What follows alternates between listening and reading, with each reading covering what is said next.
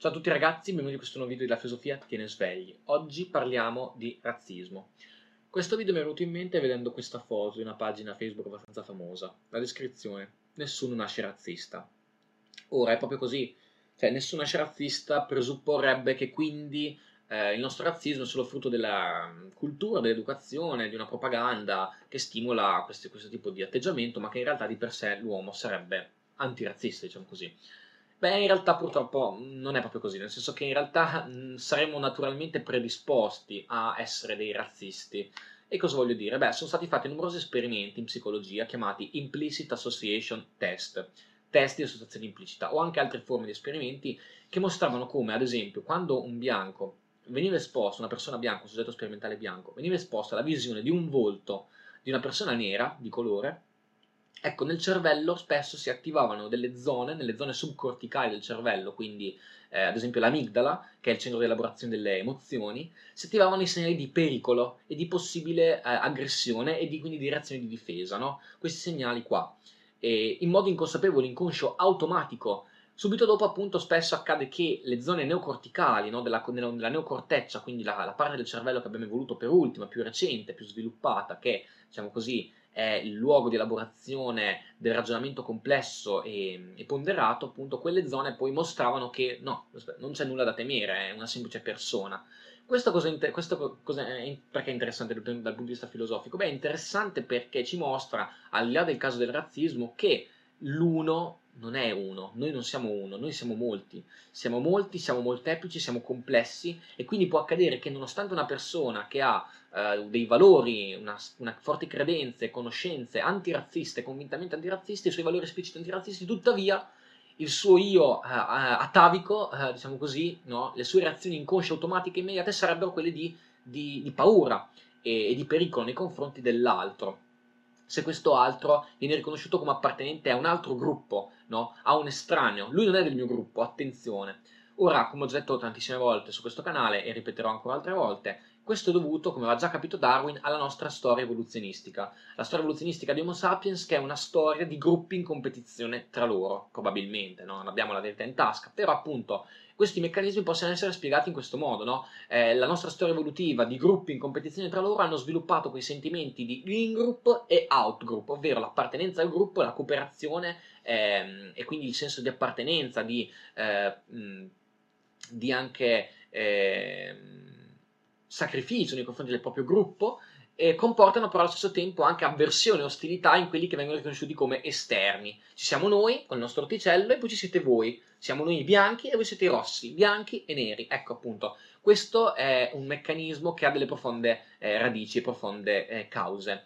E, ora, eh, sono stati fatti appunto numerosi esperimenti di psicologia che mostrano come questi due meccanismi, da una parte appunto la reazione inconscia, automatica, emotiva, e dall'altra il ragionamento mediato, razionale, Eh, che vengono sem semplificati, diciamo così, dai due modelli elaborati dallo, dallo psicologo Kahneman di sistema uno e sistema due, quindi sistema uno emotivo, automatico, diciamo così, irrazionale, sistema due mediato, razionale, consapevole. Ecco appunto questi, questo rapporto tra questi due sistemi spesso eh, si rapporta in questo modo, cioè spesso la reazione automatica, immediata, emotiva poi determina anche la risposta razionale.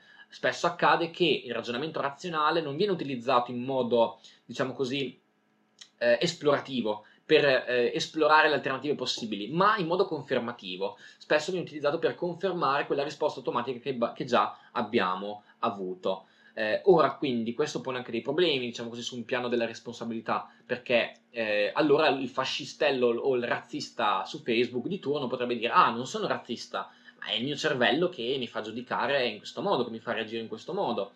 Ora, però, questa posizione non... non Non regge, nel senso che appunto la caratteristica dell'essere umano è proprio quella di poter utilizzare in modo mediato, deliberato, consapevole e appunto razionale la propria neocorteccia e mettere in dubbio quelle reazioni immediate, no? Prendere una distanza da se stessi, prendere una distanza sulle nostre reazioni immediate e automatiche. Ora, il razzismo quindi, no? C'è questa componente qui, ma che cos'è il razzismo? Abbiamo, proviamo a dare una definizione molto semplice, magari scontata, magari banale, ma può essere utile per fare chiarezza. Beh, il razzismo innanzitutto costruisce uno stereotipo, no? Il razzismo è, prendiamo l'esempio più banale classico dell'ebreo, no? Il razzismo verso l'ebreo è eh, prendere quell'individuo, quel Luca, che ha la sua storia, la sua autobiografia, la sua, i suoi trascorsi, i suoi desideri, i suoi pensieri, le sue ambizioni.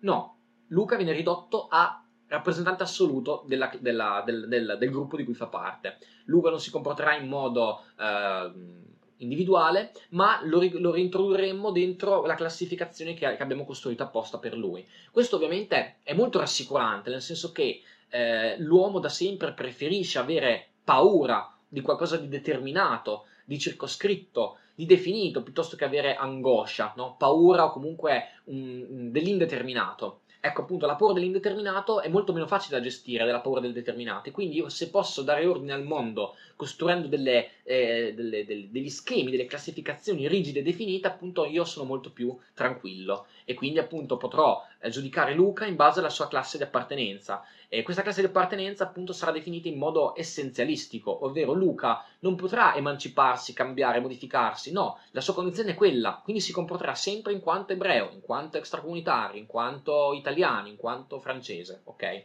Questa è una forma di, appunto, la prima elemento fondamentale del razzismo, cioè costruire uno stereotipo assoluto, immodificabile e che caratterizza l'individuo in tutte le sue, tutte le sue parti, no? Cioè quindi una, un rispecchiamento della dimensione somatica e della dimensione eh, intellettuale. La, il suo, la, la, le sue caratteristiche somatiche mi faranno subito individuare in lui come si comporterà. Infine, un elemento importante del razzismo però non è semplicemente fare una stereotipizzazione, ma è anche costruire questa stereotipizzazione in funzione, eh, diciamo così, di potere, no? In funzione di giustificazione delle disuguaglianze, ad esempio, no? Io giustifico le disuguaglianze, giustifico un rapporto di dominio, giustifico eh, una disuguale distribuzione di diritti e di risorse, eh, proprio perché mi appello a quella differenza. Lui è altro, lui non è escluso dal noi, ok? Bene, quindi questo stereotipo e questa costruzione ovviamente storicamente ha cercato di avere un fondamento scientifico, ovvi ovviamente, vabbè, non ovviamente, però appunto il razzismo eh, è sempre stato presente nella storia dell'umanità, però il razzismo scientifico fu elaborato a partire dal milleottocento. Nel milleottocento appunto venne utilizzata, strumentalizzata e incompresa, quindi eh, il Darwin, la teoria di Darwin, e venne utilizzata per giustificare le, delle disuguaglianze tra le popolazioni umane. Eh, Darwin nell'origine dell'uomo mostra come non ha assolutamente senso creare una distinzione tra le razze umane perché il criterio è totalmente arbitrario, infatti il criterio più banale era quello della differenza del colore della pelle, solo che man mano che le esplorazioni geografiche andavano avanti più colori della pelle si scoprivano e le razze umane proliferavano a dismisura, da quattro sono diventate fino a non si sa quante, diverse decine di razze umane, no? Perché appunto il criterio è totalmente arbitrario e che le varie classificazioni erano totalmente infondate, come mostra lo stesso Darwin. Nonostante questo, e nonostante Darwin fosse ad esempio un convinto anti, non solo anti-schiavista, nonostante questo appunto la, eh, il, il darwinismo venne strumentalizzato. Perché? Perché appunto eh, mentre il darwinismo ci mostra come, l'evoluzionismo ci mostra come non ha senso creare delle, delle scale gerarchiche, ma l'evoluzione procede per rami che si biforcano, eh, senza una gerarchia tra questi rami. Ecco appunto l'evoluzionismo eh, dell'Ottocento venne utilizzato, soprattutto ad esempio a livello dell'antropologia razzista del tempo, per mostrare come ci fossero degli scalini in cui all'apice c'eravamo noi europei moderni più civilizzati e, al, e più in basso c'erano i primitivi, quelli che ancora no, erano in basso rispetto a noi nella scala evolutiva. E, e quindi appunto diverse razze umane con gli europei e gli occidentali all'apice di questa scala verso il progresso, ok? Ora, cosa interessante appunto? Interessante è questo, che nonostante adesso eh, scientificamente, geneticamente si sia mostrato appunto che le razze umane non, ha, non hanno senso, non ha senso parlare di razze umane, e, mh, nonostante questo appunto il razzismo non è scomparso. Eh, questo è importante proprio perché in realtà il razzismo non si basa solo su una dimensione biologica, ma è anche sempre costruito socialmente, culturalmente. Eh, I razzisti di adesso non saranno certo dei razzisti biologici, ma spesso sono dei razzisti, diciamo così, culturalisti, no? Si parla quindi di neorazzismo. Eh, cosa si intende? Beh, eh, spesso si dice, vabbè, queste differenze noi non possiamo più ancorarle biologicamente, allora ancoriamole sul piano culturale. Eh, tu hai la tua cultura, io ho la mia cultura, queste due culture non devono unirsi, non devono contagiarsi, non devono mischiarsi, e quindi attraverso questa retorica culturalista che dipinge la cultura e le culture come qualcosa di astratto, astorico, assoluto, come delle sfere autoescludentesi, quasi come dei domini ontologici distinti, no? Noi siamo italiani, le nostre tradizioni sono italiane, voi siete questo, noi siamo quello, appunto sempre questo tentativo umano, troppo umano di tracciare dei confini con il righello, no?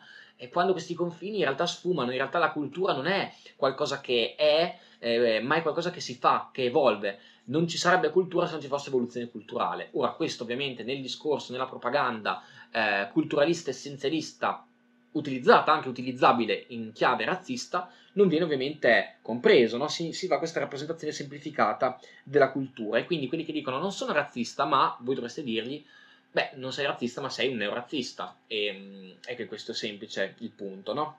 Nella misura in cui l'altro viene classificato in modo assoluto come appartenente a quella cultura e quindi tu sei questo, punto. E, cosa interessante però, non dobbiamo allo stesso tempo però mh, cadere nell'errore di definire razzista ogni tipo di discorso, ogni tipo di pratica, perché se vedi razzismo dappertutto non rischi di vederlo dove c'è realmente. E quindi voglio tracciare un'importante differenza tra il razzismo e l'etnocentrismo. L'etnocentrismo è sicuramente una delle componenti del razzismo, ma l'etnocentrismo è quella predisposizione quasi automatica, eh, quasi naturale, diciamo così, prendendo tra virgolette il termine, no? Che eh, ci porta a, a considerare le nostre culture, le nostre cornici di riferimento, i nostri valori, tradizioni, religione, quello che, quello che volete, come, solo per il fatto che è nostra, più vera, più giusta, più buona. E, e l'altra, vabbè, una posizione è sì, tu hai la tua cultura, però mh, so che la mia è quella giusta, ok? Questa posizione etnocentrica, eh, quindi, eh, si era posta all'interno del problema e del dibattito all'interno dell'antropologia culturale. Infatti l'antropologia culturale, gli antropologi si erano subito resi conto che era problematico studiare la cultura dell'altro, eh, che può essere un popolo amazzonico, un africano o asiatico, partendo dalla nostra cultura, perché ovviamente io non potrò mai comprendere veramente l'altro se parto dalla mia cornice di riferimento. E quindi il problema dell'etnocentrismo eh, rimane, rimane irrisolto in certo senso, perché appunto io giudicherò sempre l'altro sulla base della mia cornice di riferimento. E la cosa che possiamo fare quindi è essere degli etnocentristi critici, no? Essere consapevoli di questo bias, appunto, e, e mettere quindi, relativizzare per quanto possiamo anche la nostra cornice di riferimento, le nostre cornici culturali, perché mh, più eh, siamo consapevoli della storia, eh, delle tradizioni, delle matrici filosofiche della nostra cultura, più siamo anche consapevoli che questa non è appunto data, assoluta, vera, ma semplicemente come, come la cultura dell'altro, qualcosa di contingente, che è sempre però in, in possibilità di evolvere, trasformarsi, ibridarsi e connettersi con altre influenze. E, invece maggiore sarà il riflessa, l'adesione alla propria cultura, più sarà dato come qualcosa di assoluto, di dato, di immodificabile, di, di, di sacro addirittura, no? Dobbiamo proteggere le nostre tradizioni, le nostre tradizioni sono sacre, no? Questa retorica che a me fa eh, venire la pelle d'oca, eh, però appunto viene, quante volte viene praticata in epoca di nazionalismi, sovranismi, eccetera, eccetera, eccetera. Quindi ehm, questa retorica appunto della eh, propria cultura come qualcosa da tutelare. Ora, ehm, cosa importante, appunto, il razzismo, come abbiamo detto, non è semplicemente una qualcosa che è fondabile biologicamente, ma è sempre qualcosa di socialmente costruito. Come direbbe Foucault, è una forma di discorso. Ehm, e questo lo capiamo benissimo, no? Pensiamo alla fine dell'Ottocento. Alla fine dell'Ottocento gli italiani che emigravano negli Stati Uniti non erano classificati come bianchi, erano classificati come non bianchi.